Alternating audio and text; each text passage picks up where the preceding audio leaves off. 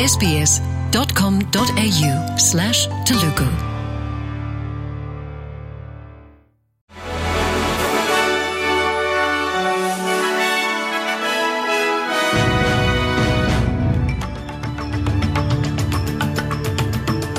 నమస్కారం. ఈరోజు జూలై పంతొమ్మిదవ తారీఖు బుధవారం. ఎస్బీఎస్ తెలుగు వార్తలు. చదువుతున్నది సంధ్యావేదూరి. ముఖ్యాంశాలు. విక్టోరియాలో రెండు వేల ఇరవై ఆరు కామన్వెల్త్ గేమ్స్ రద్దు చేయడంతో దీనికి కారణమైన వారిని రాజీనామా చేయాలని కార్యాచరణ ఆర్థిక మంత్రి జేన్ హ్యూమ్ పిలుపునిచ్చారు. డానియల్ ఆండ్రూస్ మొదట ఆటలను విక్టోరియా నిర్వహిస్తుందని తరువాత వారి అంచనాల కంటే ఎక్కువ ఖర్చు కారణంగా ఆటలను రద్దు చేస్తున్నామని ప్రకటించిన విషయం తెలిసిందే.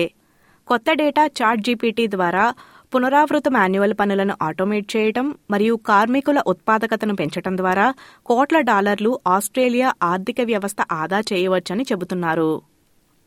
టెక్ కౌన్సిల్ ఆఫ్ ఆస్ట్రేలియా మైక్రోసాఫ్ట్లు చేసిన పరిశోధన ప్రకారం ఈ టెక్నాలజీ ద్వారా ఏడు సంవత్సరాల్లోనే అంటే సంవత్సరానికి పదకొండు వేల ఐదు వందల కోట్ల డాలర్లు ఆదా చేసి మరియు కార్మికుల యొక్క ఉత్పాదకతను మరింత పెంచుతుందని చెబుతున్నారు. రెండు వేల ఇరవై అధ్యక్ష ఎన్నికల్లో ఓటమికి నైతిక బాధ్యత వహిస్తూ ప్రత్యేక న్యాయ నిర్ణేత జాక్ స్మిత్ తనకు ఒక లేఖ అందించారని అమెరికా మాజీ అధ్యక్షుడు డొనాల్డ్ ట్రంప్ అన్నారు. ట్రంప్ జో బైడెన్ చేతిలో ఓటమి తర్వాత రెండు వేల ఇరవై నాలుగు అధ్యక్ష ఎన్నికల్లో పోటీకి మునుపు క్రిమినల్ అభియోగాలను ఎదుర్కొంటున్న సంగతి తెలిసిందే. ఆస్ట్రేలియా విశ్వవిద్యాలయ వ్యవస్థలో సంస్కరణలలో భాగంగా అదనంగా ఇరవై ప్రాంతీయ విశ్వవిద్యాలయ అధ్యయన కేంద్రాలను ఫెడరల్ ప్రభుత్వం ఏర్పాటు చేయనుంది.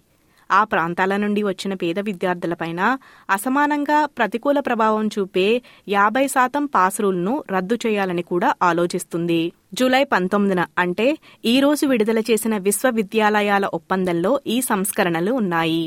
వచ్చే ఏడాది జరగనున్న పార్లమెంట్ ఎన్నికల్లో ప్రధాని నరేంద్ర మోడీ నేతృత్వంలోని బీజేపీని సవాలు చేస్తూ రెండు డజన్లకు పైగా భారతీయ ప్రతిపక్షాలు ఒక కూటమిగా ఏర్పడ్డాయి.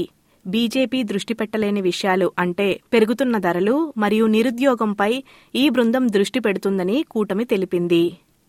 రెండు వేల ఇరవై నాలుగు మే నెలలో జరిగే ఎన్నికల్లో బీజేపీ జాతీయవాద ప్లాట్ఫామ్ను సవాలు చేసే ప్రయత్నంగా కూటమి పేరును ఇండియాగా పెట్టారని అన్నారు ఈ వార్తలు ఇంతటితో సమాప్తం మీరు ఎస్బీఎస్ తెలుగు వార్తలు వింటున్నారు